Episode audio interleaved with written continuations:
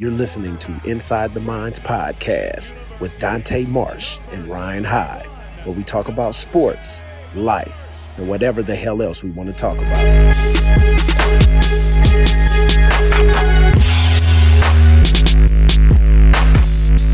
Thirty-one yard penalty to support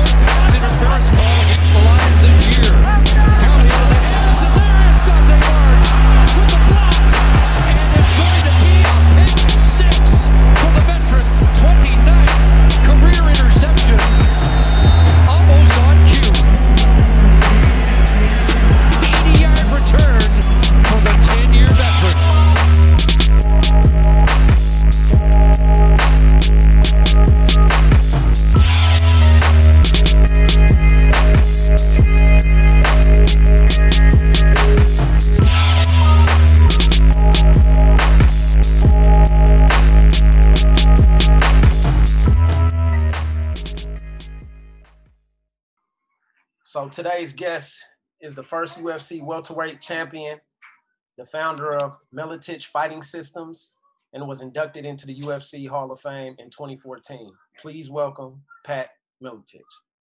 Thank you, sir. Absolutely. Thanks for taking the time to come on today, Pat. We really appreciate it. No, thank you, and and uh, it's a pleasure to meet both of you guys, at least virtually. Yes, sir. Absolutely. All right, let's go. So, Pat, what got you into MMA in the first place? Um, it's I'll try not to make it a long story, but you know, I was uh, in college wrestling, um, and you know, I grew up in Iowa. Obviously, I wrestled since I was five years old, and uh, ended up going to school and uh, wanted to get into advertising and marketing. I had kind of a I had actually kind of an artistic mind. I, I loved art, things like that. So I was creative, and I could think up you know campaigns for companies at a pretty early age, and so that's kind of where I envisioned myself using that skill set. But uh, my mother got sick with heart problems, and she had to uh, retire from nursing, and uh, she she was having a tough time taking care of herself, paying her bills. And my older brothers, my three older brothers, and my older sister, uh, were all married, had families and stuff. So I I kind of just decided, you know, I'm going to just go home. And, and I really wasn't sure if college was for me anyway. I wasn't, I, I wasn't really digging it that much, although I loved competing. And so I was working concrete. I was pouring concrete during the day and then working at a couple different nightclubs at night, trying to make ends meet. And one day when I was pouring concrete, uh, one of my foremen said, he, he was from Kentucky, talked like a hillbilly a little bit. He, he says, he says, You wrestlers can't do nothing to a karate man. He goes, I got a black belt karate. He goes, We go out there in that field, we can find out. And this was this was long before the UFC started. And I, I said, Are you are you being serious right now? Have you ever had a guy who was a decent wrestler from Iowa grab a hold of you ever? And he goes, you know, he wasn't convinced. So at lunchtime we went out there and I threw him down a couple times. I didn't beat him up or anything, but he couldn't do anything, you know. And he goes, he goes, you just made years and years of, of work in karate completely useless. Like there's nothing I can do to stop that. So, but he did give me a free five day pass to go there. And I had boxed when I was younger at Alvino Pena's, and I ended up going back there, but um, as a professional fighter, kickboxer, and stuff before the UFC as well. But um, so I went there and I, I was doing these, you know, they had me doing katas, high blocks, low blocks, basic kicks, kind of just really low speed stuff for what I was used to, obviously. And uh, and then on the Friday, I, I was thinking to myself, I'm I'm not going to come back. And I was somebody who would at least stick it out for the five free days, five free lessons. But I went in and it was a black belt sparring class, and a bunch of kickboxers were in there, and and they were literally handing each other their asses. It was it was really some brutal stuff. They were blasting each other with kicks and punches and stuff. And so I go, okay, I, this, yeah, all right, this is what I came here for. This is this is what I want to do. Yeah. So I signed up and uh, started training, fighting kickboxing, all of that, and won a U.S. title in in K1 rules fighting, which is low kicks, no elbows. Um, and then the UFC came along, right? And I, I, it dawned on me that they had actually invented my sport because of my my wrestling background, my my martial arts background by then, and, and my boxing and everything else. So, um, and I'd done some judo, of course, but you know, I really got heavy into Brazilian jiu-jitsu at that point, just to learn the fundamentals, and then later sambo and catch wrestling, catch as catch can, which was more my style anyway because of my my deep wrestling. But um, that's really how I got started was to pay bills for for my mother for the most part. That's always good motivation. What were some of those earlier MMA tournaments like that you were in? Uh, yeah, the the first MMA fights that I had were in the Battle of the Masters, the first Battle of the Masters in the South Side of Chicago, and it was crazy. I mean, it was um, St. Andrew's Gym in South Side of Chicago. The, the place was packed. I think it held probably 2,000. There was 3,000 in there. They were sitting in the stairwells. It was a massive fire hazard, and and uh, it was no time limits, no rules, no weight classes, none of that. There were a lot of big guys in the tournament, and but it, it didn't take me long to beat all those guys. You know, uh, they weren't as proficient at wrestling as I was. I could take them down and, and beat them up pretty easy and choke them, whatever. Um, and then the second battle of the Masters, the only guy I was concerned with, to be honest, was Andre Dudko, who was a, a K1 World Kickboxing Champion from Russia, Minsk, Belarus, actually. And he was about six four, probably 245, big, big dude. And he he mowed through his opponents fairly well in that. And then um, and then I met him in the championship. And actually I took him down really easy. I got lucky and got a, a, Russian that wasn't a great wrestler, but could, you know, blast you in the head with punches and kicks. So um, I won that tournament as well. Then the Quad City Ultimate, I believe, was won, and then I won the UFC uh, tournament uh, when they when they started the welterweight division, lightweight division, whatever they called it back then, right? So it was, you know, you just had to go out and get get things done as fast as you could, and that's kind of the way I thought because I wanted to be fresh going into the championship and I watched fights on the other side of the bracket in that that first battle of the Masters. He had a jujitsu guy and, and he was a kickboxer as well, going up against Marcel Lovrich. It was um, gosh, what was the other kid's name? I forget. But Marcel Lovrich was a really tough dude from South Side of Chicago, and he headbutted. Uh, the guy's last name was Johnson. Might have been Michael Johnson, and he headbutted Michael Johnson 47 times. My manager counted and wow. my manager, he wasn't my manager at the time. He was covering it for a newspaper in my hometown. Uh, but he headbutted him 47 times and then got submitted. He got triangle choked. And then Michael Johnson was in the showers. They had cold water running on him. His face was so swollen up and beat up. They were trying to keep him basically functional so that he could fight in the in the next round. And then he just I watched him slide down the wall into a heap as he was he was done right? Yeah. so that's the kind of fight that i didn't want to be in. So i'd go out and go a million miles an hour and just wreck these guys as fast as i could have a two minute fight and and be fresh going into the next round type thing. So that that definitely helped. Nice. So with your with your west wrestling background i'm pretty sure you were accustomed to to, to cutting weight right so yeah it difficult to to to do that for your fights for your bouts in ufc yeah, I cut weight for every every fight that I was in when the weight divisions were created, right? Mm-hmm. So I cut weight. I cut weight from sixth grade into college for wrestling, and then I was cutting weight for kickboxing, um, and then I was cutting weight for for MMA when I had to go into the weight division stuff. And so some of the weight cuts were really uh, the, the the latter ones could could get pretty rough, but I never missed weight from sixth grade till the time I was you know, till Michael Nunn and I fought last summer, did our exhibition, we had to make weight. I've never missed weight in my life. I, I always felt that that was, you know, look, you do all, when you sign on the dotted line for a fight, you do all your interviews, you do everything you're supposed to do to promote it. Um, you make the weight you signed, signed your name on the line for, and you show up and you fight, you know, and, and, um, so that's something that I always did, but I can tell you guys a funny story about a weight cut. I don't know if you guys have ever heard it. Um, I was fighting Shonie Carter who's a good friend of mine from uh, South Side of Chicago. And Shonie's got a million title belts. He's a hell of a fighter. We fought twice, and uh, he's the only guy that hit me.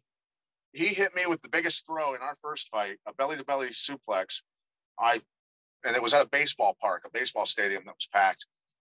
I've never been launched like that in my life. Shonie was a, a freestyle or uh, Greco Greco national champ, and uh, he was a Marine Corps. He wrestled for the Marine Corps as well. And I had double unders on him and had him in a body lock and was getting ready to throw him. And he launched me. And I remember being in midair going, wow, you're a dumbass. I can't believe I fell for that one. Right. But yeah. um, So anyway, I'm fighting Shonie the uh, second time, and I have a horrible weight cut. It's it's an absolute train wreck. And and the weigh-ins back then in New Jersey were on the same day as the fight. So that made it even that made it even worse, right? Yeah. So um, I wake up in the morning and I go and I make weight, and then I go back to my room and I'm I'm cramping, and I hadn't slept all night because I was I was freaking out about uh, not making weight, and I had just signed to have a new house built. I just opened a new business and just had a new baby, and if I didn't win that fight and not get the win bonus, I wouldn't have enough money to actually put the money down on the new house that I just signed to have built.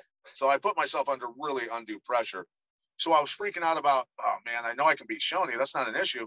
But what if I get cut? What if something happens? I get, you know, something and, and they got to stop the fight. So I was thinking about that and scrambled eggs and water all night. That's all I thought about. I was losing my mind. I was absolutely losing my mind. So anyway, I make weight and uh, I go back to my room and I start cramping. I start having really severe muscle cramps, and I've got uh, uh, blurred vision, all kinds of stuff. I, I, it was it was bad. And then um, so I had to tie my wrestling shoes on as tight as I could, so my feet wouldn't cramp and curl this way, right? Wow. and my abs were cramped, everything. And I was in a ball. I was in a fetal position. I got on my hotel room phone and I called my manager and I said, "You got to get me to the hospital, dude. If I don't get an IV and get a little bit of fluid in me intravenously, like I'm not going to be able to fight, and this is going to be bad." So, um, and I had to win that fight to go back and fight for the UFC title again because I just lost it to Carlos Newton. So anyway, Tom Sauer comes to get me. Tom Sauer was he just passed away. He's a sweet, sweetheart of a guy um, comes to get me to take me to the hospital. And we're walking up to the hospital, and Tom has horrible Tourette's. I mean, horrible Tourette's. Anything around women or minorities or anything, he just blurts shit out, right?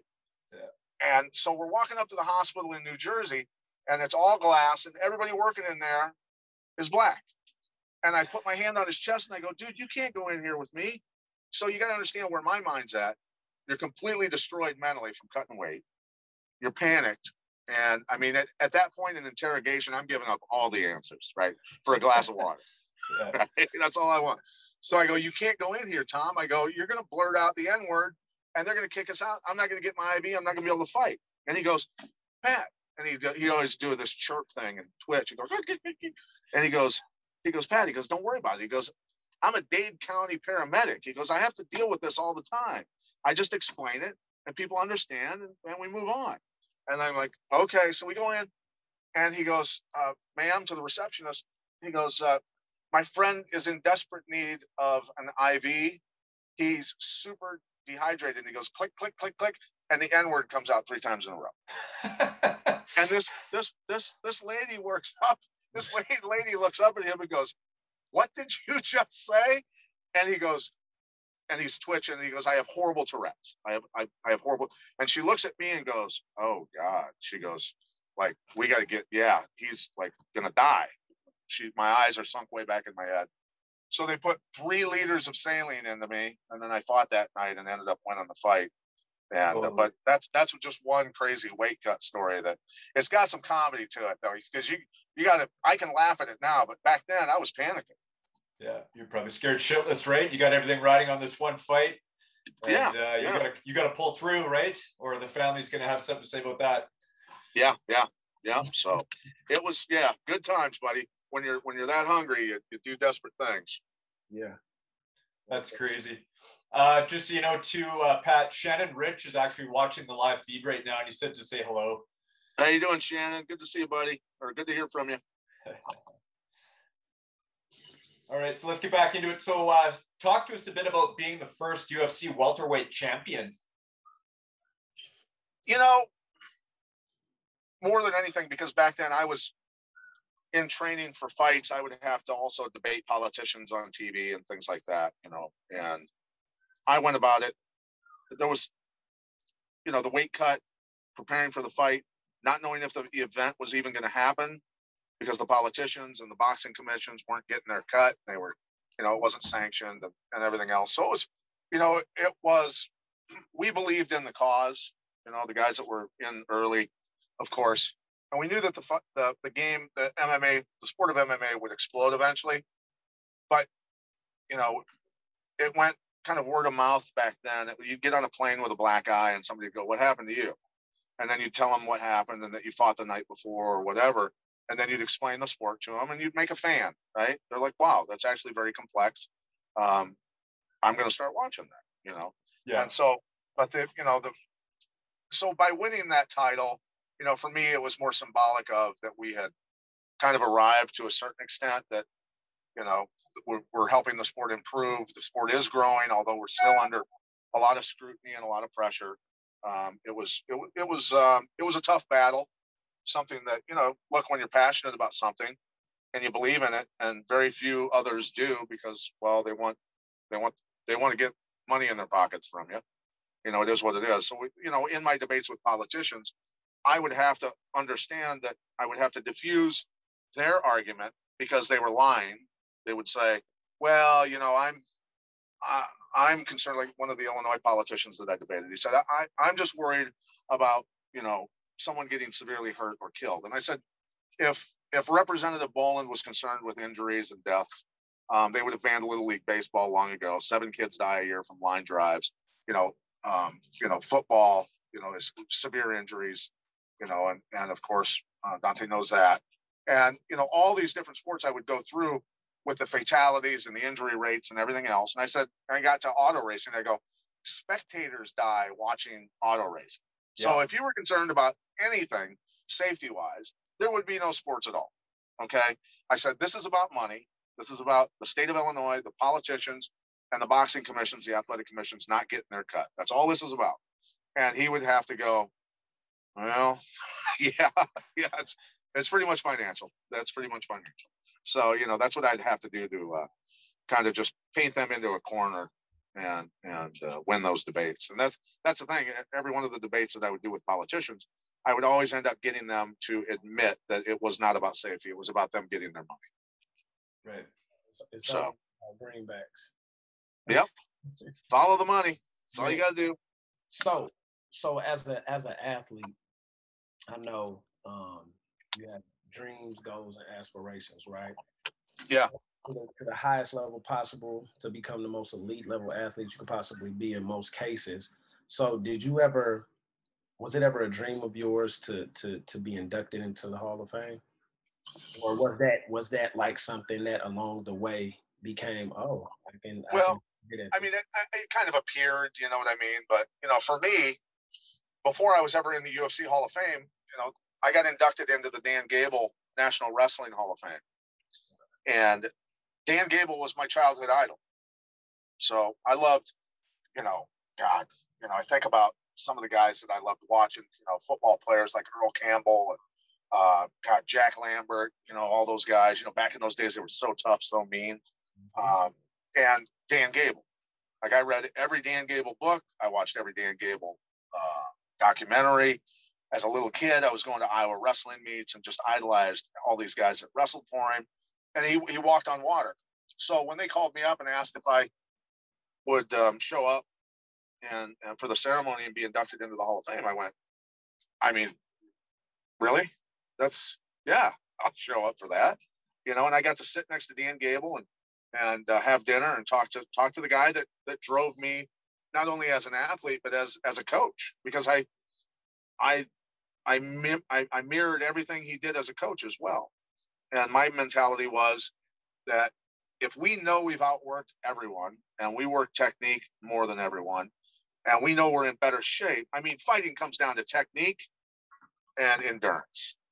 And you're look, you're going to get a lot of mean, rough cats that that get into into um, MMA. They they just are. They're just they are. You know, by by experience in life and everything else, they've been through some tough stuff in life, and they're just mean. But it's going to come down to like my favorite saying. One of my favorite sayings is, "I'd rather fight a great fighter in mediocre shape than a mediocre fighter in great shape, or or than a mediocre fighter in great shape."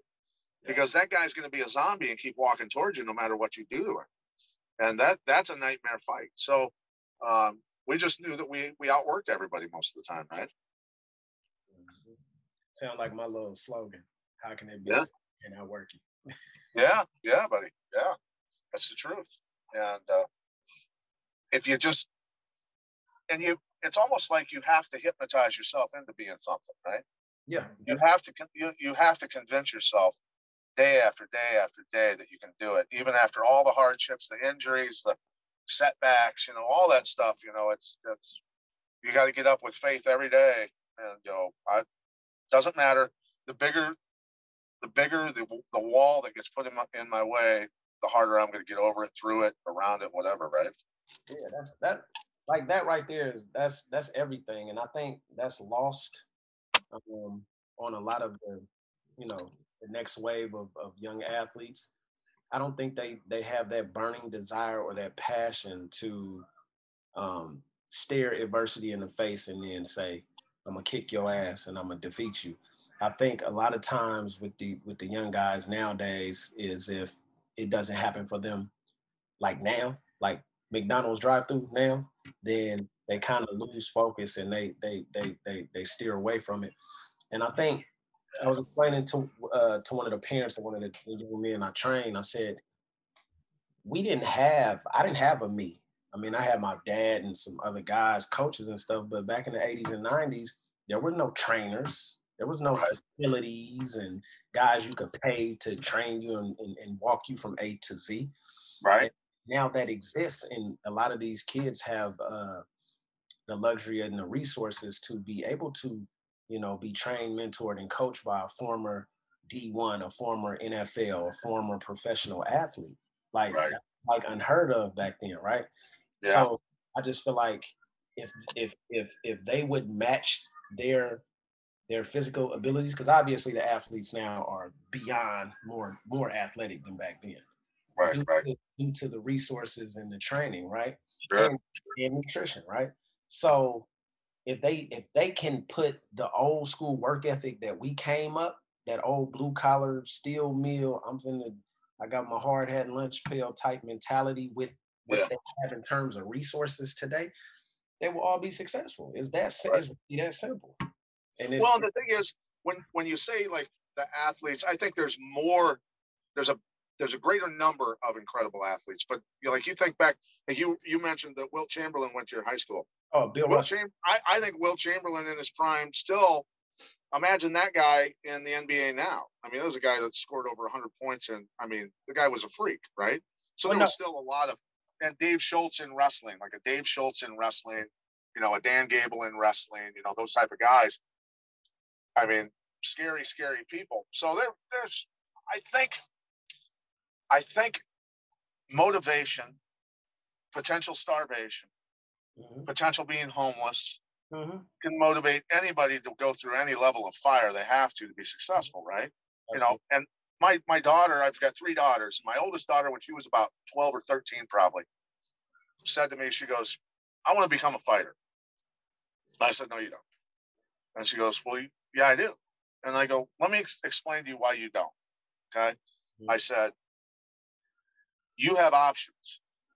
I have worked my tail off to make sure that you have options, that you mm-hmm. can eventually go to college, and that you can get a great job in, a, in an industry that you pursue, choose to pursue with your heart that fulfills your life. Right. And I said, I didn't have that option. I had to do what I did to get to the point that I'm at to provide for you. I said, so eventually you're going to get to a point against an athlete who's as good an athlete as you are, but has an empty refrigerator at home. And they will gladly put you in the hospital to fill that refrigerator. Right.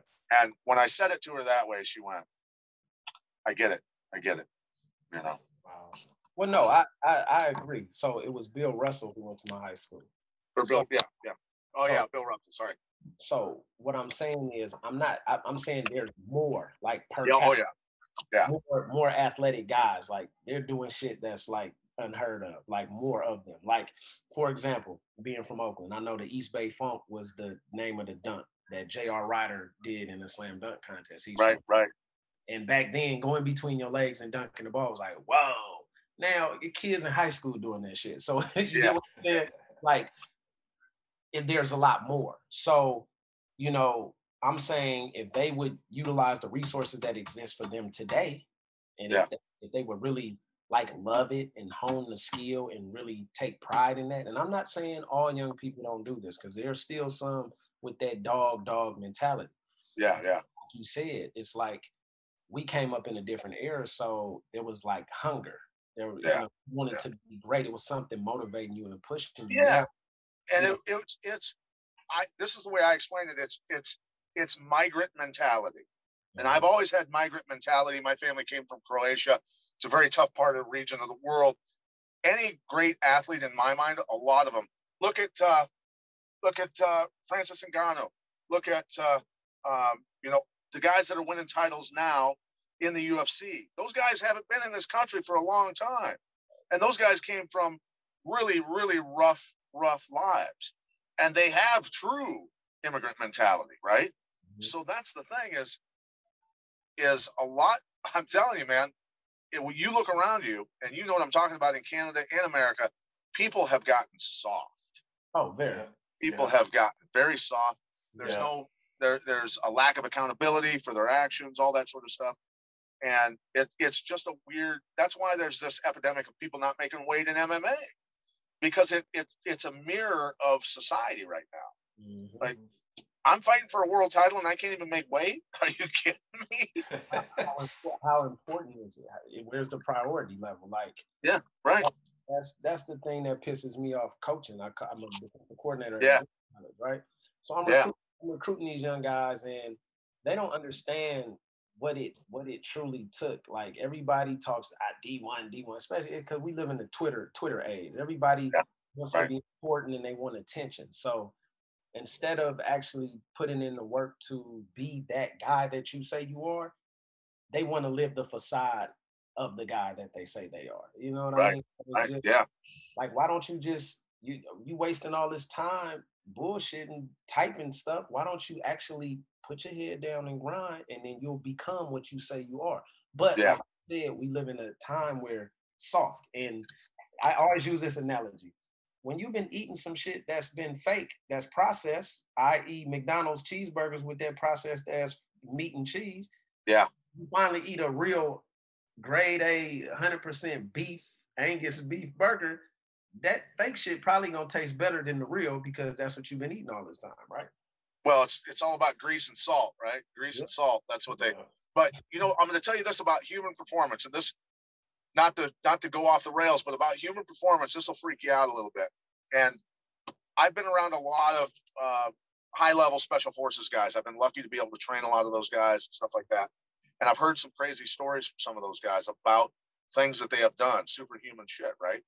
And then I got a former fighter of mine, and I won't say who it is, but he um, he had been sober for about four years, and he was out for a run one day on a really hot uh, August day, and he collapsed apparently, and he was having convulsions on a sidewalk. And uh, he lived in uh, Oak Oak Lawn, I believe, uh, Oak Park, Chicago, and uh, so they took him to the hospital, and this it blew my mind. And then in talking with another common friend of ours, it it, it all hit me. So anyway, he said, I wake up in the hospital, but I had a vision. And I had a vision. I was in a giant, it was almost like an aircraft hangar for 747s. And there were these giant machines in there that everybody was working on. And I walked through the building and then I walked out and a beam of sun hit me. And when the beam of sun hit me, I felt that I had superhuman powers. So now, fast forward, he wakes up in the hospital. He's got three pairs of handcuffs on his wrists, and he's strapped down to the bed with all kinds of canvas straps all over the place, right? And he goes, What is going on?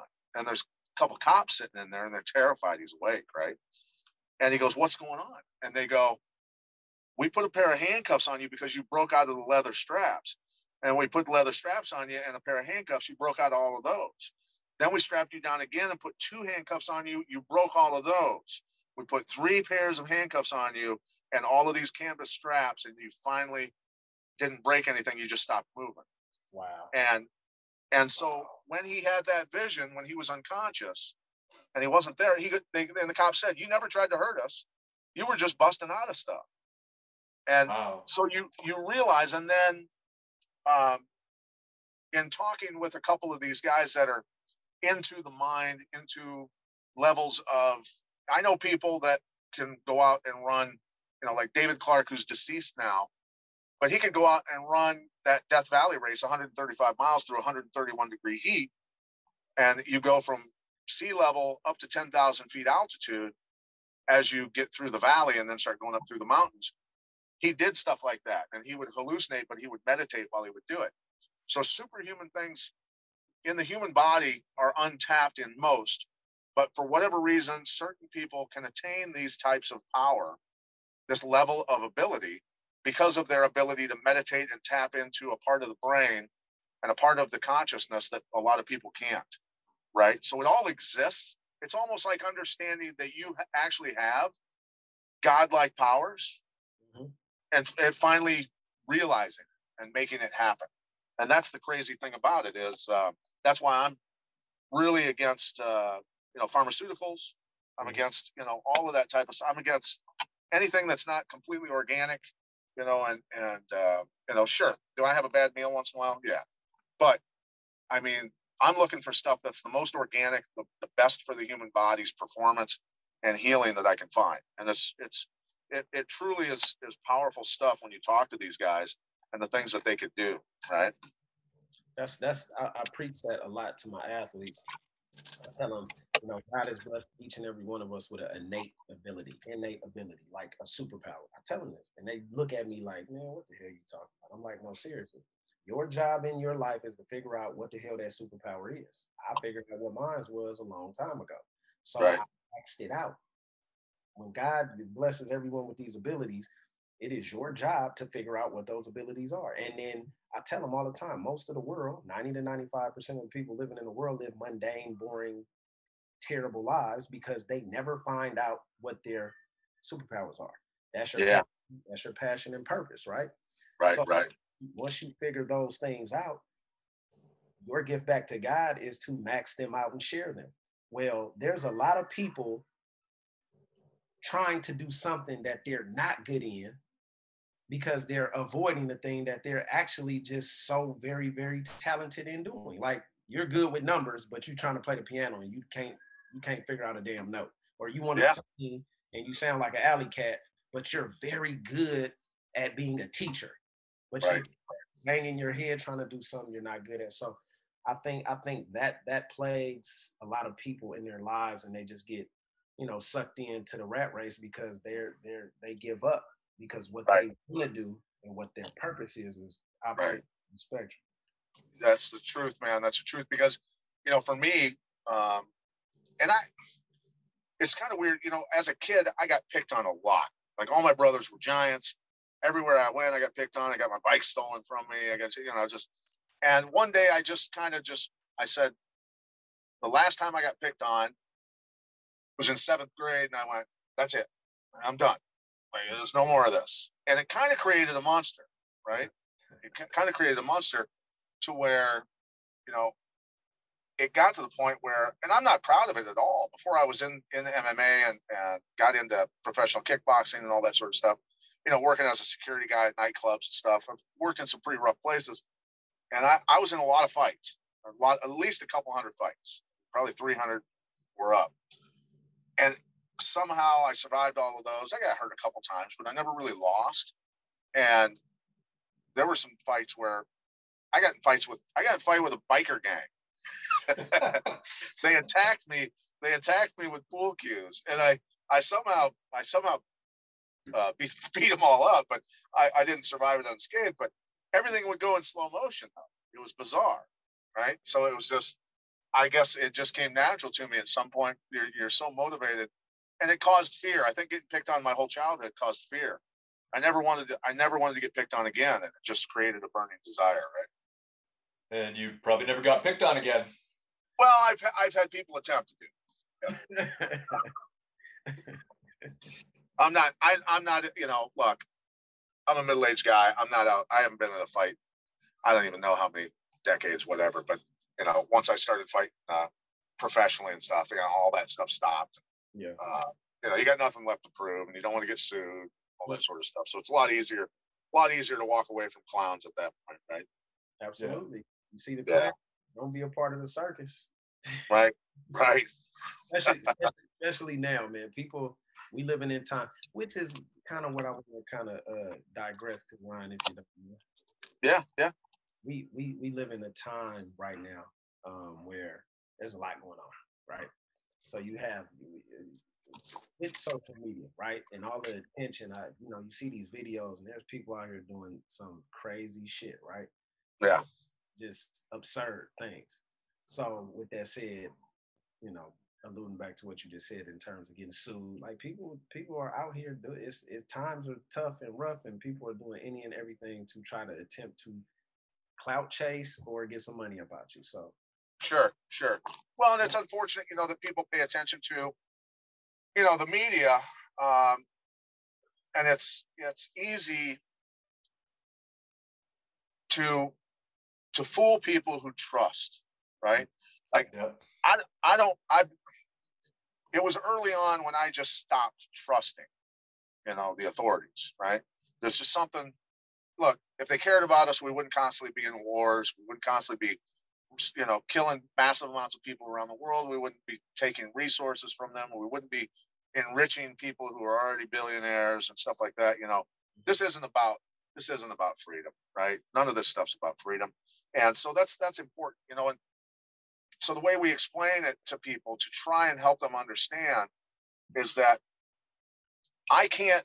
If you believe something, if it's a belief that's seated in the lizard part of the brain I can't pry it out of there with a crowbar by telling you facts from stuff that I've researched. It just doesn't work. So we have these this divide that's easily created by those who don't trust and those who do trust. mhm. And so in hypnosis, the way that I would uh, hypnotize somebody is I elicit an emotion out of them, and then I make a suggestion, right? Emotion, suggestion, emotion, suggestion, and I go back and forth. And I've been by my one of my friends. He's a hypnotist, and I have been hypnotized by him to start doing some mind work, right? And so, uh, what the what the media does is they show you pictures of body bags, and then they show you a refrigerator truck, and then they show you a, a Chinese person in Wuhan in a hospital bed having a convulsion, and then they tell you uh, the talking head comes on, whom you view as an authority on the truth, Mhm. on the information, and they say, COVID has officially arrived in America. Put on your mask, lock down your businesses, uh, save grandma and grandpa. We might all die. And everybody believes, it, right? Yeah.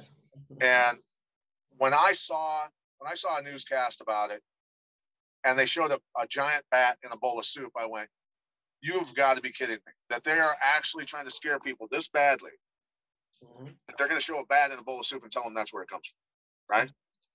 And you got to understand from my historical perspective of, of having my podcast is we've been covering this stuff in biological warfare and, and bioweapons for a long time, man. We've been we've been talking about Dilyana Gaytandzhieva, who uncovered the documents, Pentagon documents about 25 bioweapons laboratories that encircled Eurasia, uh, with the ability to create weaponized viruses that attack specific DNA. And the scientists that work in those labs have diplomatic immunity, which means they can ship and carry anything they want and you can't search.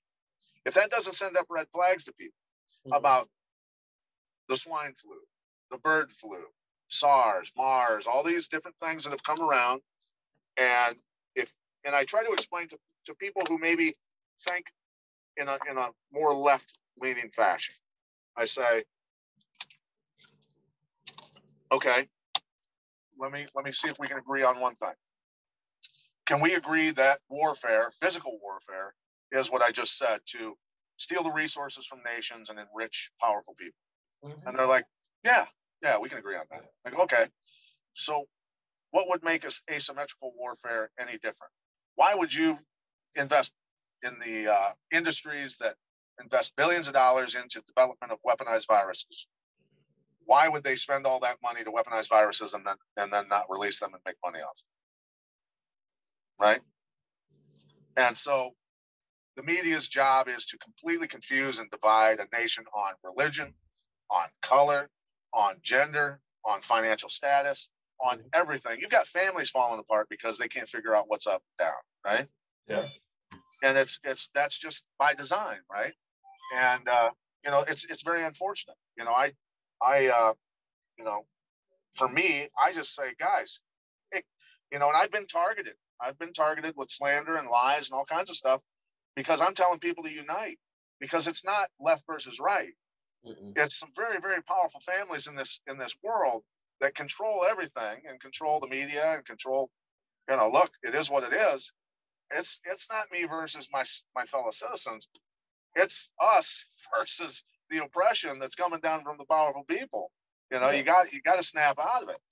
You know, and uh, that's the thing is, you know, it's it's it's hard. It's it's hard when you understand it to that level. I guess for me, after interviewing a lot of scientists, um, a lot of other folks, experts, intelligence officials, stuff like that, and you and you figure things out to that level. It's, it's kind of hard to have somebody walk up to you and go, "You need to have a mask on." you can understand. You can understand the, the thought that goes through my head for for that first. Well, a, a sixth grader could figure this whole this pandemic out. Yep, I'm, yep. I'm, a, I'm an outside the box thinker. I've been called a conspiracy theorist since I was in high school. Whatever. It's not Right, a right. conspiracy when they do this shit in your face and they Right. expect you to be that stupid not to see. But it's like you know the old trick. like I mean, I- it- it- it's like okay, so we talked about the- we talk about the uh, police brutality thing that's been going on for not not this is not a recent thing, people. This has been going on before there were cell phone cameras. Yeah, And it- yeah, we talking pre-slave and slave and Yeah. free, quote on supposedly free black people, and it's been going on forever. Yeah. And it's it Right. had to stop. Now it's just the fact of the matter is we we all have privy to these so we can catch it, right? Yeah, So right. just imagine the thousands of times prior to cell phone cameras, this shit was happening, right? hundred percent. I just feel like, you know, for me being a California kid, you know, an inner city California kid, like, you know, I grew up in a predominantly black neighborhood, the hood, but you know, here it's multicultural. It's a melting pot here in California for the most part. Sure. Yeah. Um, so I may I, I've witnessed some racist shit growing up, but nowhere near the the the to the point of maybe one of my friends that grew up in Mississippi, obviously. Right. Um, but it exists. And the Yeah. sad the sad part about the whole racism thing, and I told some I, I told somebody, I said, racism isn't real. It's not a real thing.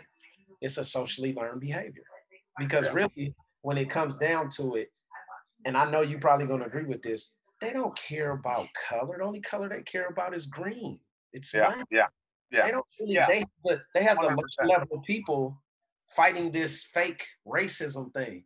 That shit doesn't exist. It's created to keep Yeah. things in place, right? keep well and and that's the thing is that you know you think about the way oh, you know black americans absolutely were targeted and they they have been and they still are right mm-hmm. they still are they're targeted and that that that wedge in society that's created by the media driving a lot of it and you know just something like me applying for and i recognized this when i was young i was like applying for a job and you got to check a box what color you are why does that matter It, it that doesn't matter.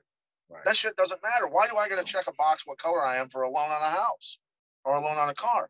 The people that created those documents, that shit got handed down from the top, trust me, are the ones that manipulate everything about this, right? They're the ones that have manipulated everything.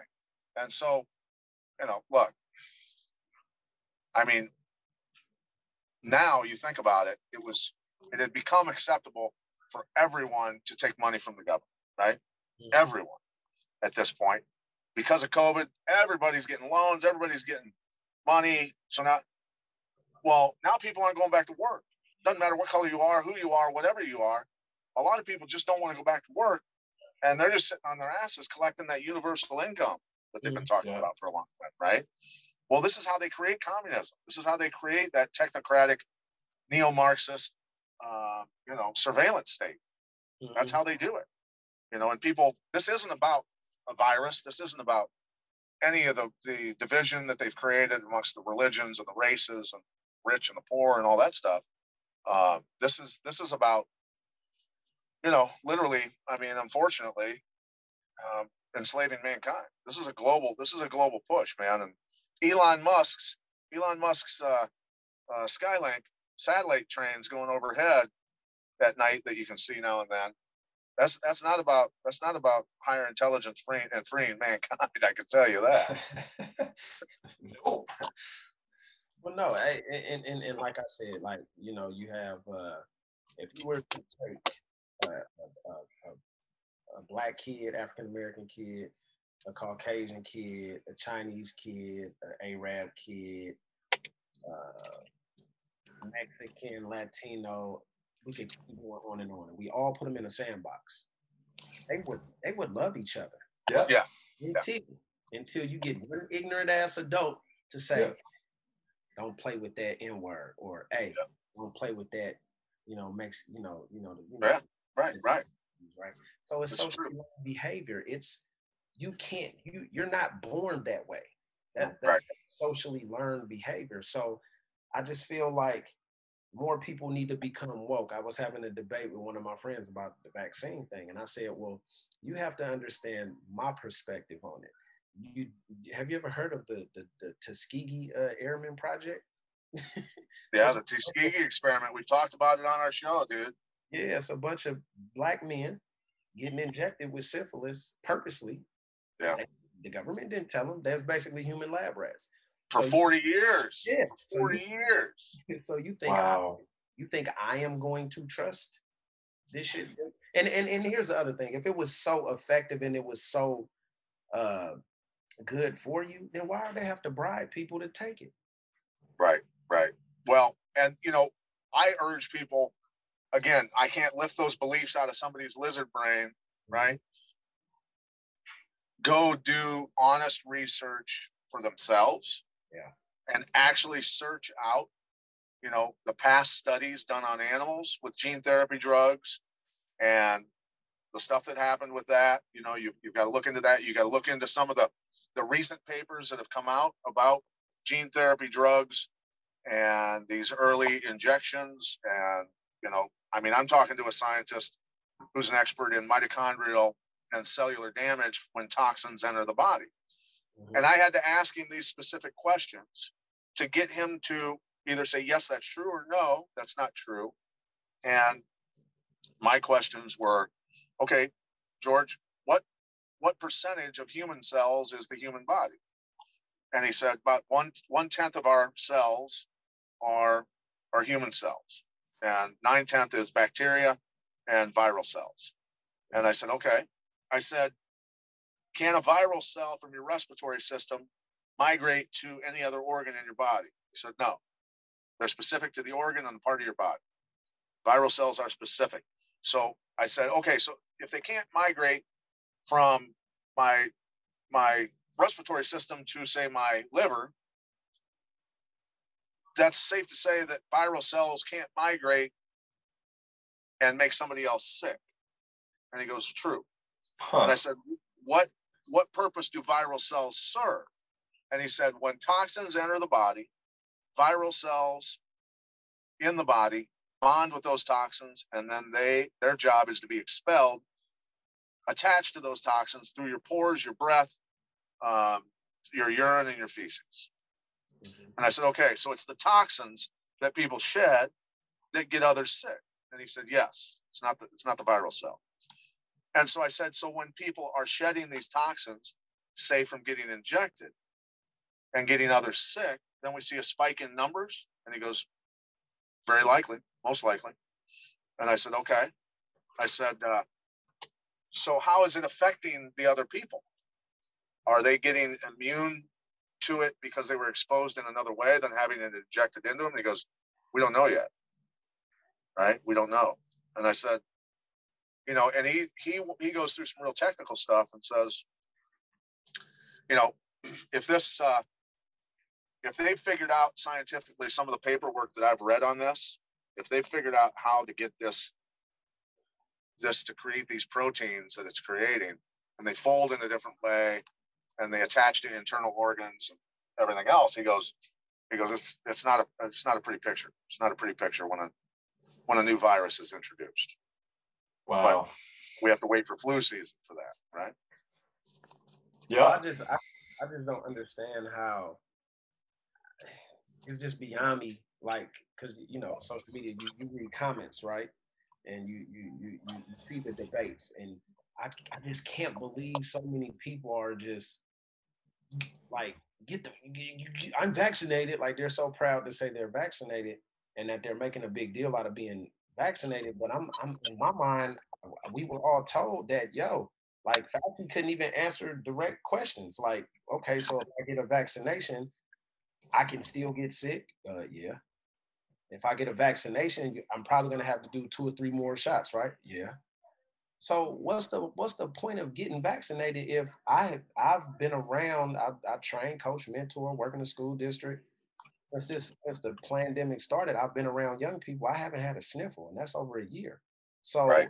if I feel as though I'm I'm cool and I've and I've tested because I as a as a junior college football coach, I have to test like every other week, negative, negative, negative, negative, negative.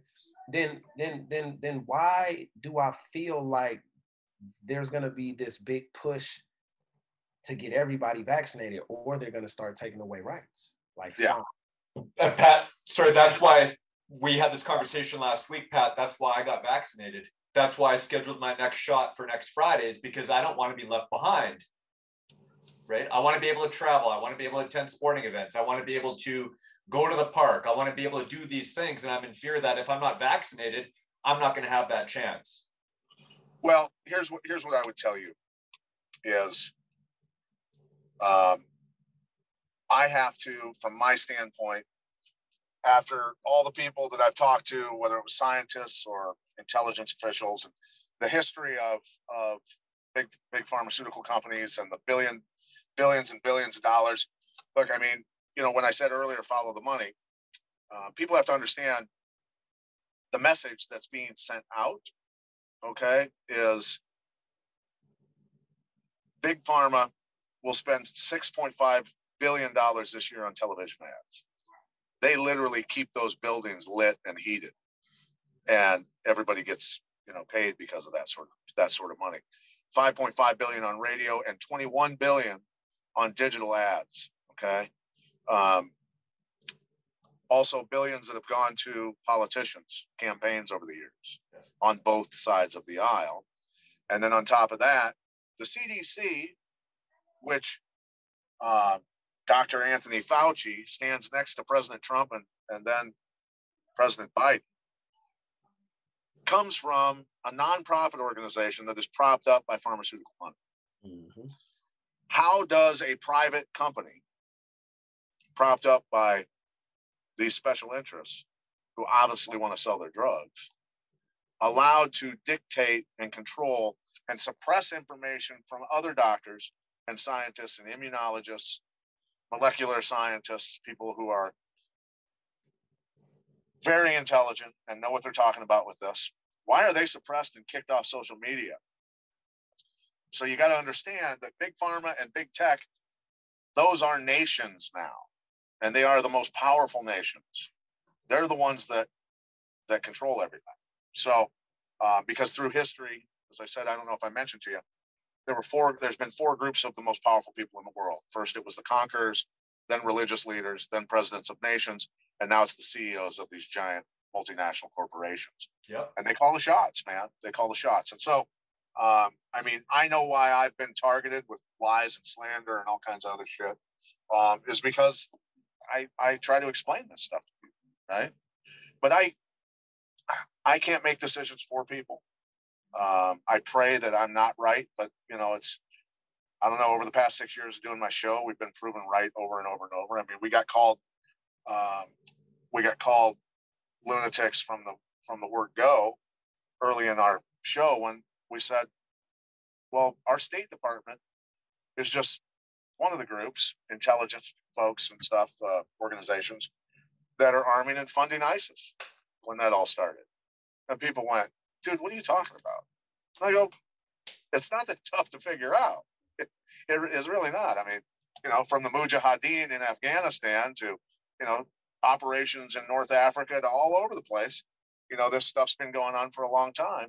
And then documents eventually come out that prove that we were right about that. And people have to tell us. And at the beginning of this, I said, don't put your mask on, don't close your business. If a good portion of us don't listen to these people, they will lose all power. They will realize that their power is an illusion. They only have the power that you give them. And when you acquiesce, you give them, they, they just stand on the gas that much more. And so you got to understand that, um, you know, Fauci now, his emails coming out, it's still just a distraction, but it proves we were correct that it was lab created, right? It Yeah. proves that we were correct all along. And, but you got to keep your eye on the prize of what this is really about. This is about that, that, that control, that global control of mankind. And, uh, it's, you know, that's, that's not a great, that's not a great, uh, vision that I have for my children's freedoms. I want my children to have more freedom than I had, right? And the only way that we get to that isn't by Americans picking up their guns and, and going around shooting politicians and stuff. It only comes by people mentally and physically and spiritually ascending to a higher level. That's the only way this happens. And so that's kind of just where I'm at with all of this.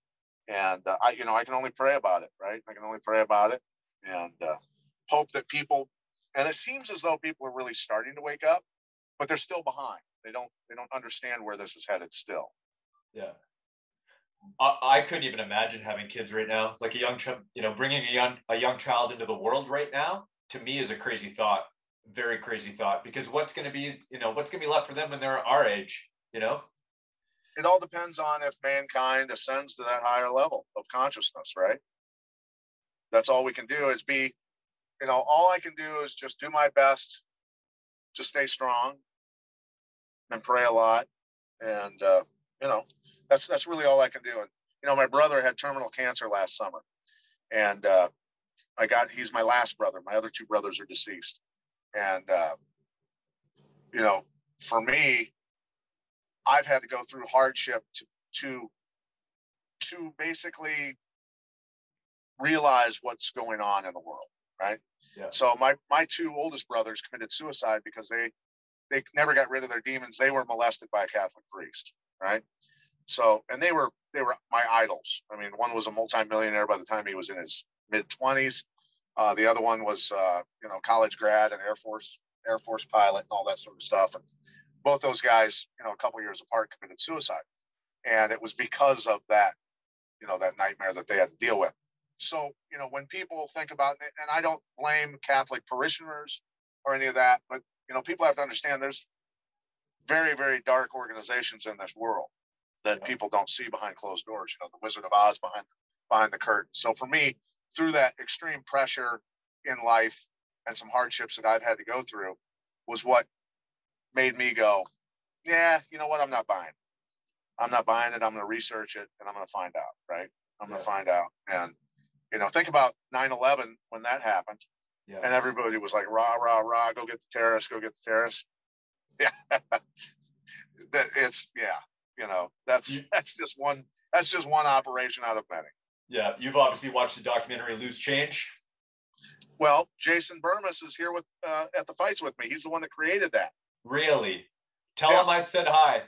I will do that. I, will do that. Yeah, Jason.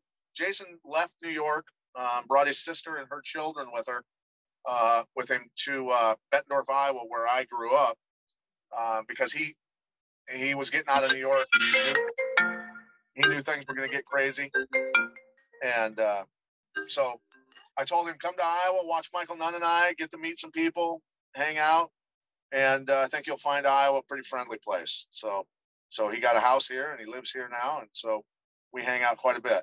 That's awesome. Yeah. So he's yeah he he knows what's up, and you know for him, he's he's been in, he's been talking about DARPA tech technology and DARPA projects for a long time. You, I tell you what, that's you know they just they just confirmed the first autonomous drone kill. So it it found, hunted, and killed um, a guy in Libya just I don't know how when it exactly happened, but they actually confirmed it and finally released that technology. And the news is is portraying it as, oh, this is amazing technology. That's awesome.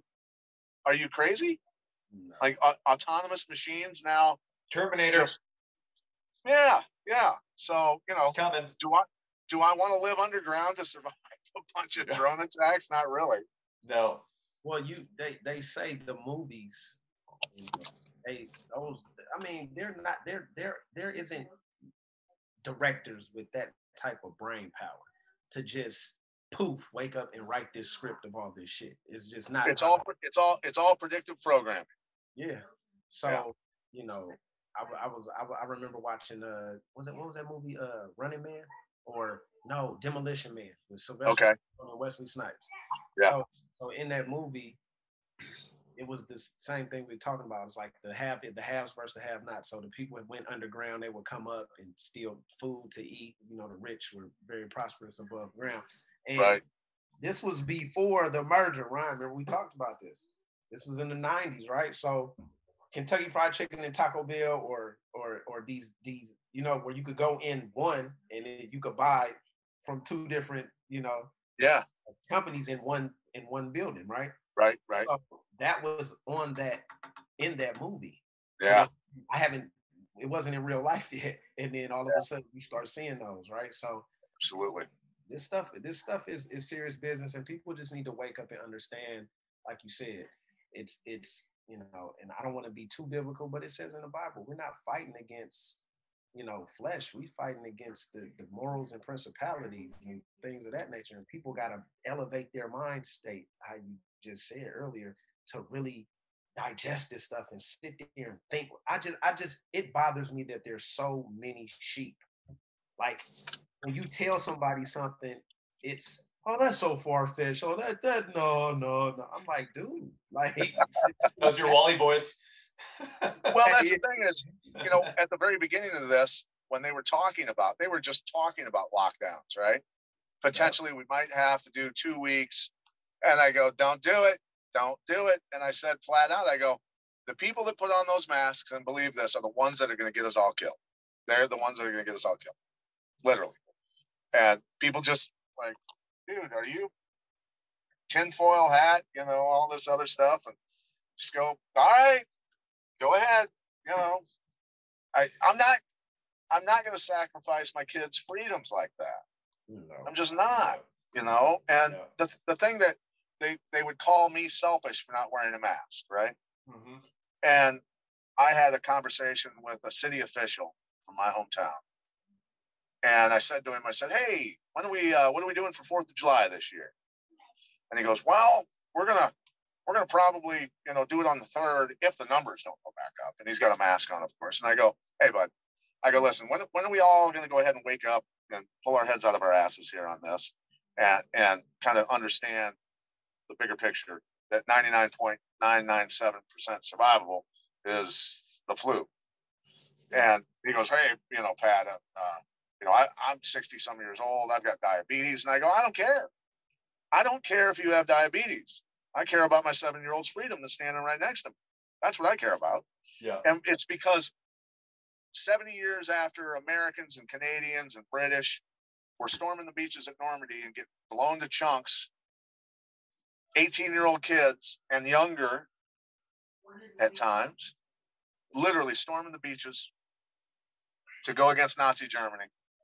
And we've got grown men all around us afraid to take off a mask. yeah. They'll give up, they will sell out their children's freedom for their own safety. That's chicken shit stuff. Yeah. That's flat out chicken shit stuff, man.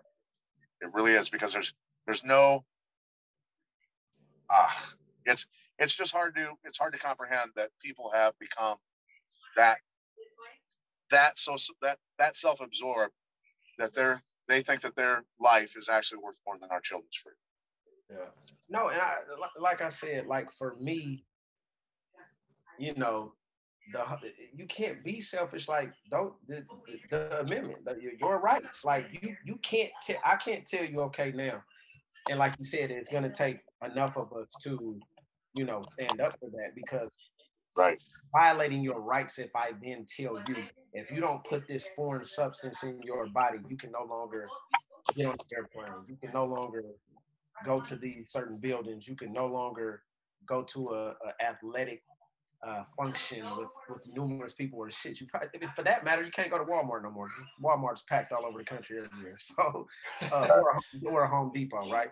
So now, if you don't take this vaccine, now I'm gonna snatch away all your rights. It's sort of similar to how they kind of doing the driver's license thing here in California. I know uh, next year it's gonna be in full effect. The, the uh, you have to have a real ID, so you had to get a certain driver's license by 2022, or else you wouldn't able be be able to use that to fly or do these. See, that's the thing. That's the thing is that's um, you know, so the Nuremberg Code on medical experiments on human beings was written um, because of you know uh, Dr. Dr. Mengele, the Nazi, the head of the Nazi medical experiments on on uh, you know Jewish citizens, right?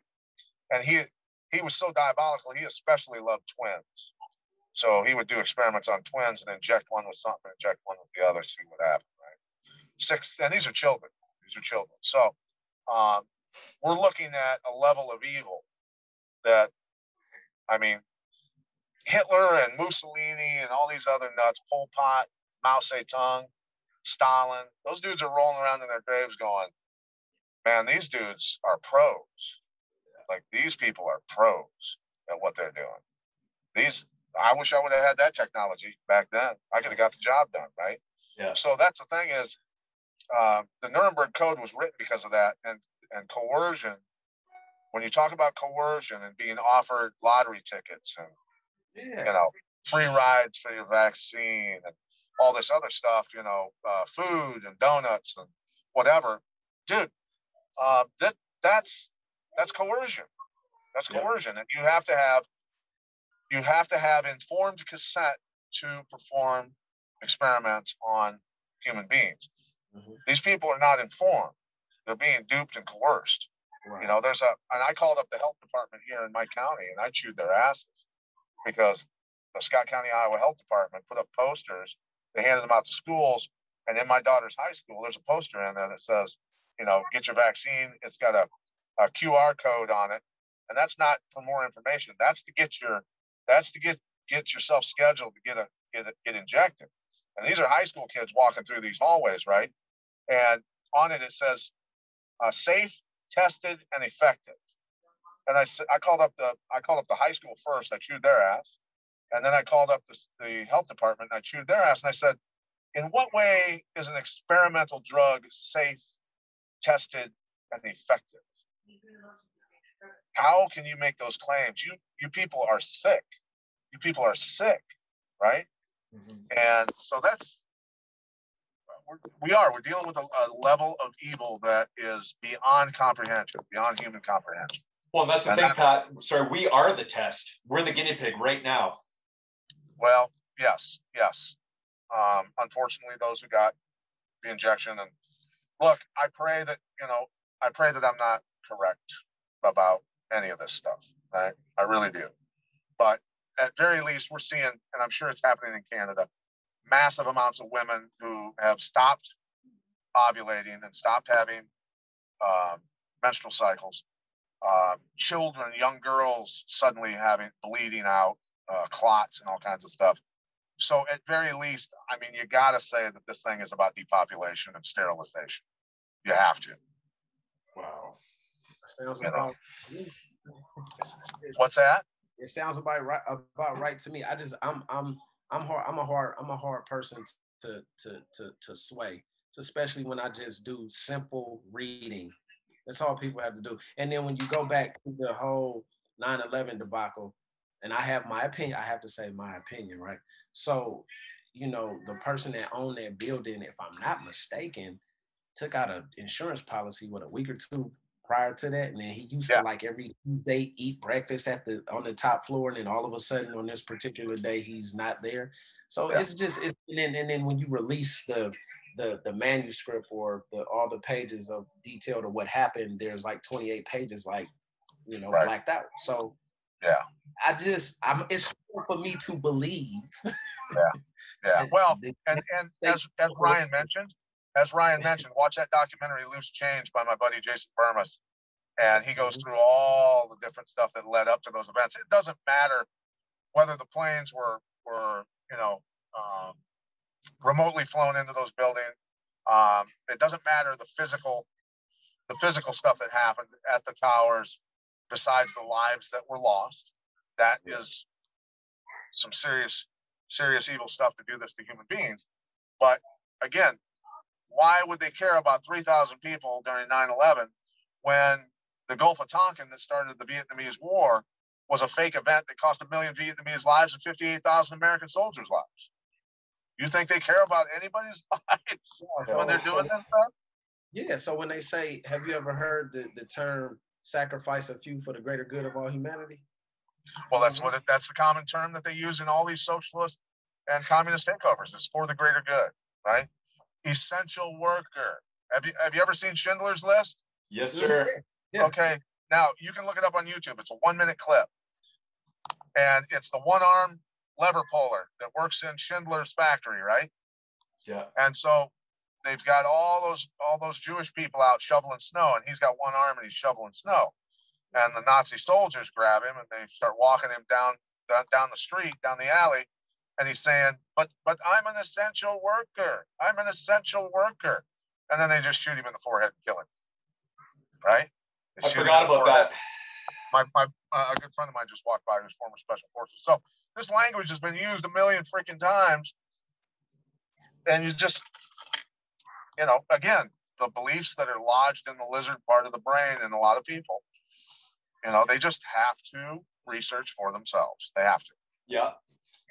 Pat, I don't want to keep you too much longer. I know that you're in a, at an event right now. Uh, you're supposed to be watching some boxing instead of you're hanging out with us. Uh, I That's all right. appreciate You know, Um, I think it's important to get this information out. It is. I agree. Completely Yeah. agree. Very Yeah. insightful. They're coming for us either way, brother. yeah, th- yeah, they are. I think the eye opener for me was um, I'm not going to mention names or anything like that, but I have somebody close to me that is a doctor, and uh, he told me he said I'm not getting my COVID vaccination, and uh, he told me why. And he said they call him once a week and they say, you know, Mr. So and so, your vaccination's ready for you. Come, you know, make an appointment. He said, I'm not doing it. And he said, as a doctor, he said, the only thing they're pushing is for you to get that vaccination, uh, you know, on TV, on, you know, on the news, on the radio, in the doctor's office, in the hospital, vaccine, vaccine, vaccine, vaccine. He said, I'm not getting it. And he said, just do your homework and you'll find out why. Yeah, yeah, yeah. So, So, so maybe cancel your next appointment, brother. yeah, I, I, yeah, yeah, I know. I know. No, but, but- but what I'm saying is, if here's the deal, this this is just the, the end all be all to that whole discussion. And and and and like I said, I'm not Ryan is my dog, so and I and I have some other friends that got vaccinated. I'm not mad at you. I'm just a little thrown off as to why, but I get. I'm not. You know what I'm saying? People. you I, know, yeah, we, you know, that's the thing is we have to, no matter what, we have to show compassion towards one another and we have to come together, right? And we have to be empathetic. You know, there's a lot of people out there who have wives who are like, you got to get it, you got to get it type stuff and, and employers pressuring people and all kinds of other stuff. Look, um, like, like I told you about my brother having, he had, uh, uh, terminal cancer last summer and in two and a half months, um, from doing numerous different things naturally and medically. Uh, but the oncologists at the University of Iowa are now referring people to my brother to get the product that we both sell because he had blastoid mantle cell lymphoma and was like a month away from being dead. And I got him started on this stuff and we started pounding it into his system. And it, it, uh, the oncologists were like, this is incredible. We're sending other people to my, so they're sending people to my brother for this, for this product, right? And I just, all I can tell people is that the earth actually has the answers. mhm. It actually has the answers for you. Um, if you understand true organic stuff and the powers of it, and that we've mass produced food in the same soil for so long, we've depleted the soil of the nutrients that we're supposed to have in our bodies. And if you think people are getting sick from cancers and everything else at a more rapid rate for some unknown reason, it's it's because they don't have the nutrients that they're supposed to have. You know, that's all there is to it. So you got to put those nutrients back in the body and help people. Um, you know, look, you change people's lives. I mean, I've seen so many insane, uh, not only not only healing, but uh, but athletic performances because of this stuff. And so it's it's off the charts. I've got guys with the New York Giants organization that I've I've sent the stuff to. It's on its way to them too. Tons of guys in the UFC are on. Um, a lot of athletes are, are realizing the power of this stuff. You know, imagine you you you're a former professional athlete. Imagine 45% more oxygen at the cellular level. At the cellular level. So it creates an alkaline environment.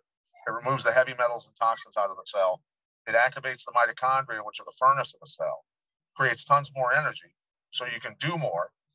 And you don't build up lactic acid because your muscles don't run out of oxygen. Right. Your muscles don't run, you just can go and go and go and go and go. I've got buddies that are in their 50s who are ultra marathoners who have dropped a minute to two minutes off their per mile time and their heart rate's 30 beats less a minute. And they're in their 50s and they've been running for decades. And all of a sudden that happened. Wow. So That's the stuff that you're What's talking that? about black oxygen. Yeah, if you guys send me your addresses, make sure you get me your addresses. I'll have the company send you some, and uh, you guys can try it. It's totally organic and plant based. There's no chemicals. There's no nothing in it. It's uh, it's uh, basically concentrated nutrients from the most nutrient rich bog in Ontario. Right. I looked at that link you sent me, Pat, and saw that they were they're they're based in Quebec.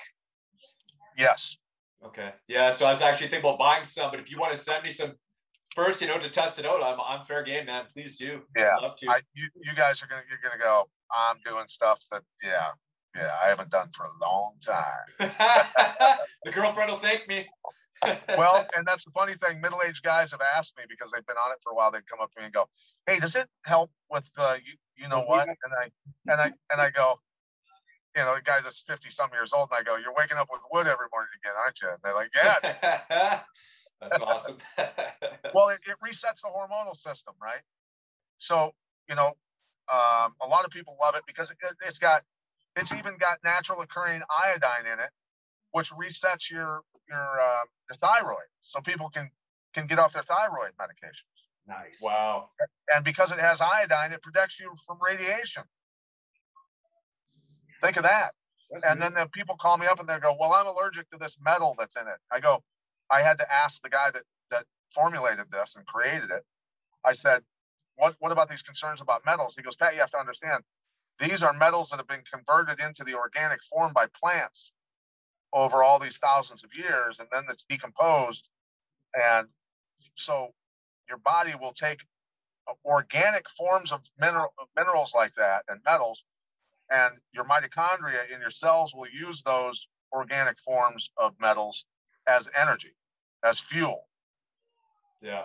Wow. so the, the, the science behind it is very solid You know what's funny, Pat, is you talked about popping wood and all that, warning wood, and all of a sudden I get this text message. I look at my phone, it's Dante with his address. Like, yes, I'm in. I'm in. yeah so it's it's a it's a pretty cool experience to see what's happening you know I- um, i mean it removes the inflammation out of the respiratory system the arterial system the joints the muscles all of that you know um, i i can breathe perfectly now um, where i had a lot of trouble breathing before uh, because i have a damaged respiratory system from black mold a black mold situation and uh, you know it goes on and on and on it's uh, the stories go on and on and it's just this does not treat, heal, or prevent any disease or sickness. I have to say that.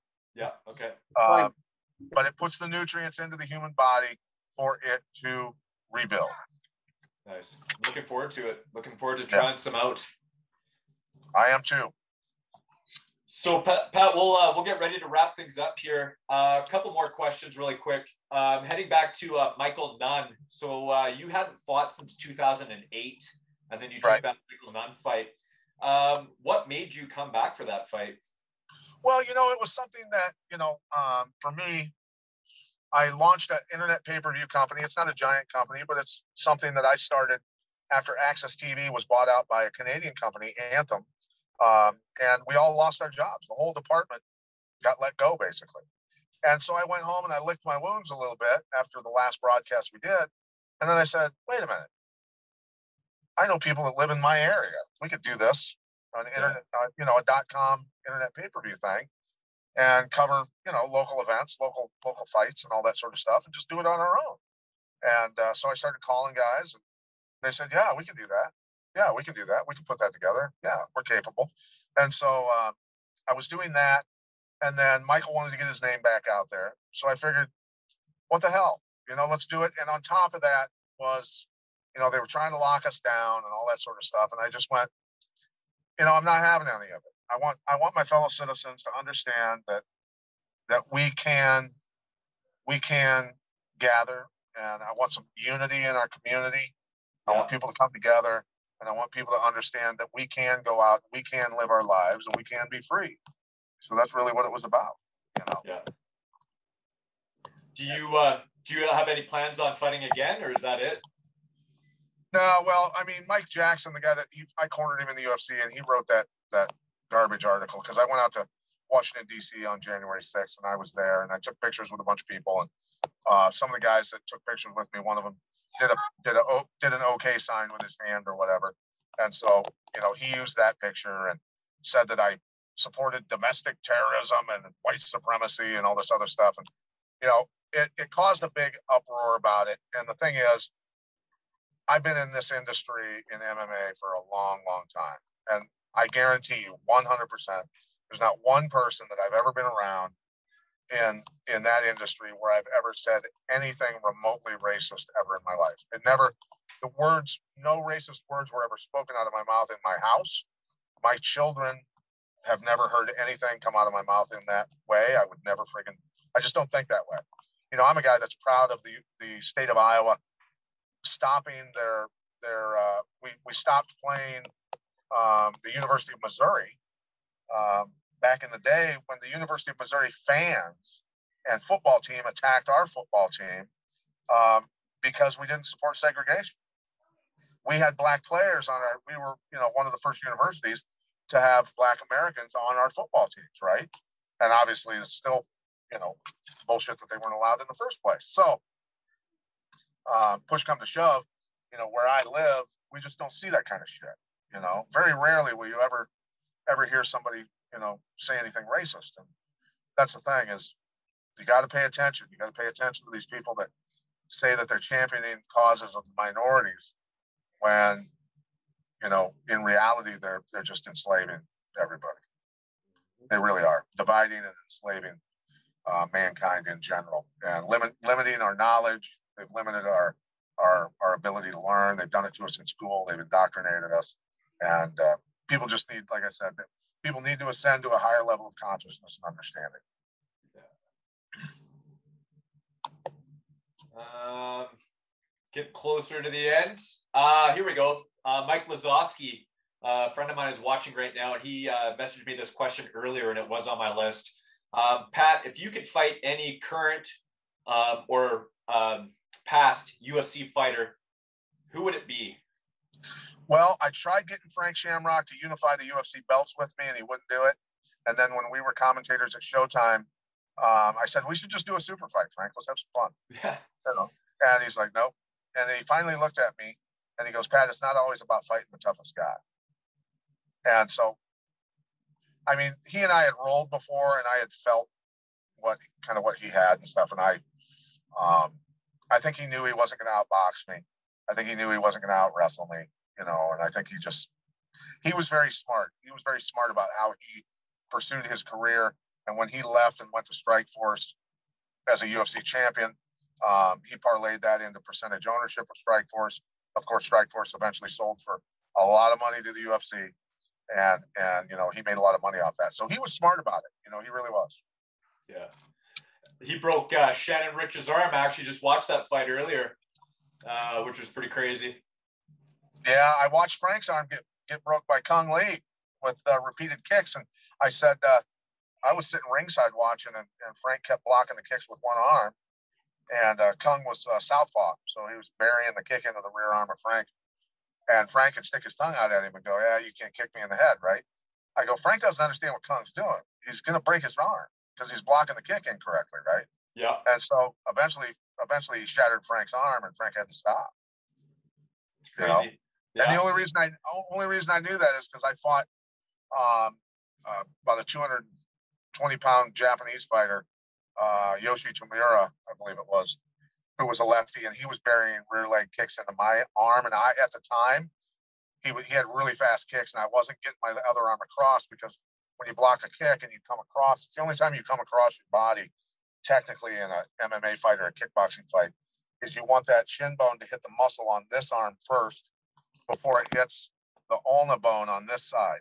You got to slow the kick down because that that that tibia bone is going to crush through uh, the ulna and radius. Eventually, it's going to it's going to snap them if you don't stop the kick correctly. So it did not break my arm, but I can tell you that it hurt a lot. I bet. Pat, if you're anywhere near Vancouver, Canada, uh, you got to let me know, and hopefully you and I can do a little bit of sparring. Well, I, I don't feel like getting punched in the face a whole lot, but you know we can definitely do some. We can definitely train. There we go, man. I'm down for some training. All right. Work me out on, on some kicks. I need some work on my kicks. So Yes, yes, sir. You got it. I'm gonna start a. Uh, I'm actually gonna start a YouTube channel because I, I, um, I see a lot of technical holes in people's games, um, when I'm commentating or just just watching events and stuff like that. So, um, I'm gonna start. I'm gonna start a, a, a YouTube channel on technique on, not only for for MMA but but for self defense and stuff. So I feel a lot of people need to learn how to take care of themselves right now. yeah, no kidding. Follow, follow. There we go. I'll follow you. You follow me. We're all good. Got it. Got it. all right. These are the type of shows I like because it deals Yeah. with Been a pleasure, man. Been a pleasure. It's always about using the platform to not only one, you know, express yourself outside of being an athlete. I know a lot of times people want us to talk about all these uh, our athletic prowess and accomplishments, but that's that's not all you are. There's so many layers to a person. And a lot of- Yes. a lot of people don't understand how articulated and educated athletes are. You're not some dumb jock. So that's why Right. when we started doing this podcast. I was like, yo, Ryan, we, we get on here, man, and let people be them on this platform. Yeah, yeah. No, I'm glad. I'm glad you think that way, Doctor, because you know, people will say to me, you know, the, the, the typical line when somebody doesn't want to debate me is, "Oh yeah, that that CTE must be rough." Mhm. Okay, and I just say, look, if you don't want to address the facts that I bring up, I understand that, but going straight to CTE or whatever, uh, I mean, people will go to any term they can to try to delegitimize, you know, a person who thinks differently, right? Yeah. And so there, and I say to people, I say, you know, it's like when people would try to start fights with me. I'd say, you know, what do you what do you do for a living? Well, I'm I do this. I go, are you good at it? Yeah, I'm I'm good at it. I go, did I feed my family by beating up professional athletes, other other men that are trained to, to dismantle me. That's how I feed my family. Like, do you think this is really a bright idea? But that's still not who I am. That's what I did to feed my family for a while. That's not who I am. And if I'm an accountant, that's not who I am. I'm not Pat Miletich, the accountant. I'm Pat Miletich, the person, and I have to, you know, express that freely, like you just mentioned. Right? Absolutely. Yeah. Because people people want to see that. Like I know, and I'll I'll always bring up this little story. So when I first went up to the the CFL, um, and I was doing the first few interviews, I I used to have long, nice dreads, and I had a mouthful of gold teeth. I had like twelve gold teeth, right? So Right. I'm covered in tattoos and shit. So I remember Scott Rintoul. That's my dog, little redhead. Um, the first couple of times I did interviews with him and I'll say Lowell Ullrich and a couple others, I, I felt kind of like when I started talking, they kind of looked at me like I wasn't expecting all of that to come out of his mouth. type right. Which, you know, and I and I've and I've gotten that. So um, after that, I became like the go-to guy. Man, Marsh, interview Marsh. He's an excellent interview. You know, you know, very articulate. He, he speaks his mind. He doesn't hold punches. He doesn't hold things back. Blah blah blah. But I say all that to say, like, yo, like, yes, I am more than what I do as my occupation, and people need to know that because I think a lot of times people see us in this light, and they they they they say, okay, that's Pat, the UFC guy, or Right. or MMA. No, that's Pat who happens to do that shit. That's what that is. Right. Because Right. Yeah. Pat- then Pat could go over here and be a CEO or or or or, or a construction worker or a, or a dad and a husband. Like there's so many Yeah. levels to you as a person other than your occupation. So definitely, I, I, I we want to we want to keep these going, and you can talk about whatever the hell you want to talk about. right right and that's the thing people people need to you know i have to question my beliefs every day you know if if i believe something i have to question it like with about halfway through trump's um, presidency i started to seriously question and the things that he did look he didn't fire fauci right Right. he didn't fire he didn't fire Anthony Fauci and he brought in BlackRock, which had four or five trillion in Chinese investments to manage our Federal Reserve and Treasury. Uh, hell of an actor, hell of an actor, I think, right? I, I was in I was in Washington D.C. I didn't have one thing on that said Donald Trump or nothing, nothing. I was there because my friends and I said something historic is going to go down, something, and we witnessed what went down at the Capitol. We witnessed what what went down at the Capitol. We did not go up that hill. We stayed down when everybody poured up that hill, and when the when the gates got opened and they got waved up the hill, and then got hammered with concussion grenades and rubber bullets and everything else. You know, I mean, what do you expect? What and you know other people like Sullivan and some other guys who have been filmed at Antifa rallies speaking and all this other stuff. Those guys are inside the building. I'm like, come on, man. If you don't realize that was for optics, I mean, there's like 750,000 people there, maybe a million. Yeah. If if if there was an insurrection, the Capitol building wouldn't be standing. I'm like, come on, folks. Come on, man. Believe your fellow citizens that aren't getting paid to give you this information. Exactly, and you have to understand. You have to understand, and they're gonna they're gonna show you what they want you to see. Obviously, um, And I, you know, look, I paid a, I paid a, I paid a price. I've lost one of my broadcasting jobs because of my beliefs. If and and I'm not I'm not becoming a millionaire like you know somebody on CNN or NBC or anything that's telling you, reading off a teleprompter telling you these things. Like it's costing me, right? It's costing me. If I if I wouldn't believe in something and my fellow citizens and care about my fellow citizens and my nation, do you think I'd do you think I'd remotely put my neck on the line? No. no, you, Not at but- all. but- Not but- at all. but you want to know something, and I, and I and I and I stand by this for me. Shit, everything ain't for sale. All money ain't good money. So I don't. I I have I have my own moral beliefs and and, and, and my own moral compass, and there's just certain shit I will not budge on. So Yeah. money. I mean, you if if here's here's how I've, I've made a lot of money. money grows on trees, literally Right. paper. Um, however, I'm I, I just could not sell my soul. That that's not for sale. So Right. I have to like lie to you, no, knowingly lie to you and mislead you down the wrong path in order for me to be in a higher tax bracket or or or, or social economic status, then I just I can't do it. I won't do it because if I, it's just like me taking a supplement, right? If I don't I don't even take the shit and I know it don't work, but I'm I'm peddling it to you to buy it. There's something wrong with that picture, man. Absolutely. Yeah. No, and that is selling. That is the very definition of selling your soul to the devil. Damn right it is. You're not doing Right. Right. Right.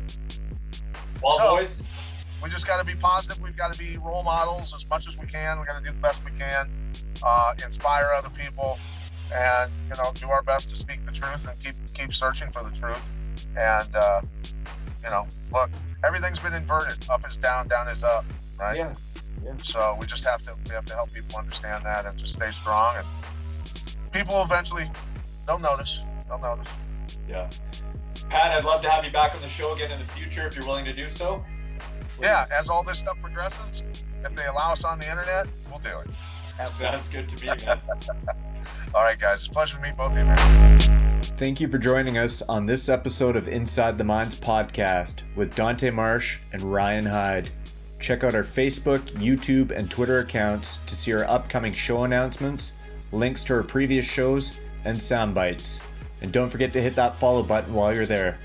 Hey, this is Logan Bandy. Hi, this is Zane Frazier. This is Art Jimmerson. Chris Rainey. This is Boots Electric, and thank you for joining me on my special guest spot on Inside the Minds podcast, where everybody wants to be if they're smart. Good field position start, play action. Burris going to load it up, but he's short on the throw. Intercepted. Dante Marsh has his 30th career interception and a good return back into Ottawa territory. Well, the usually strong-armed Henry Burris comes up short.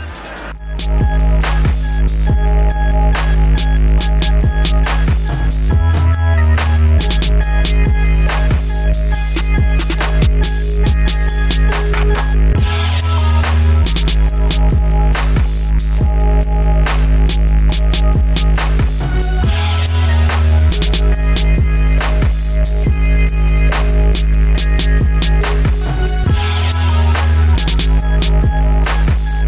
back.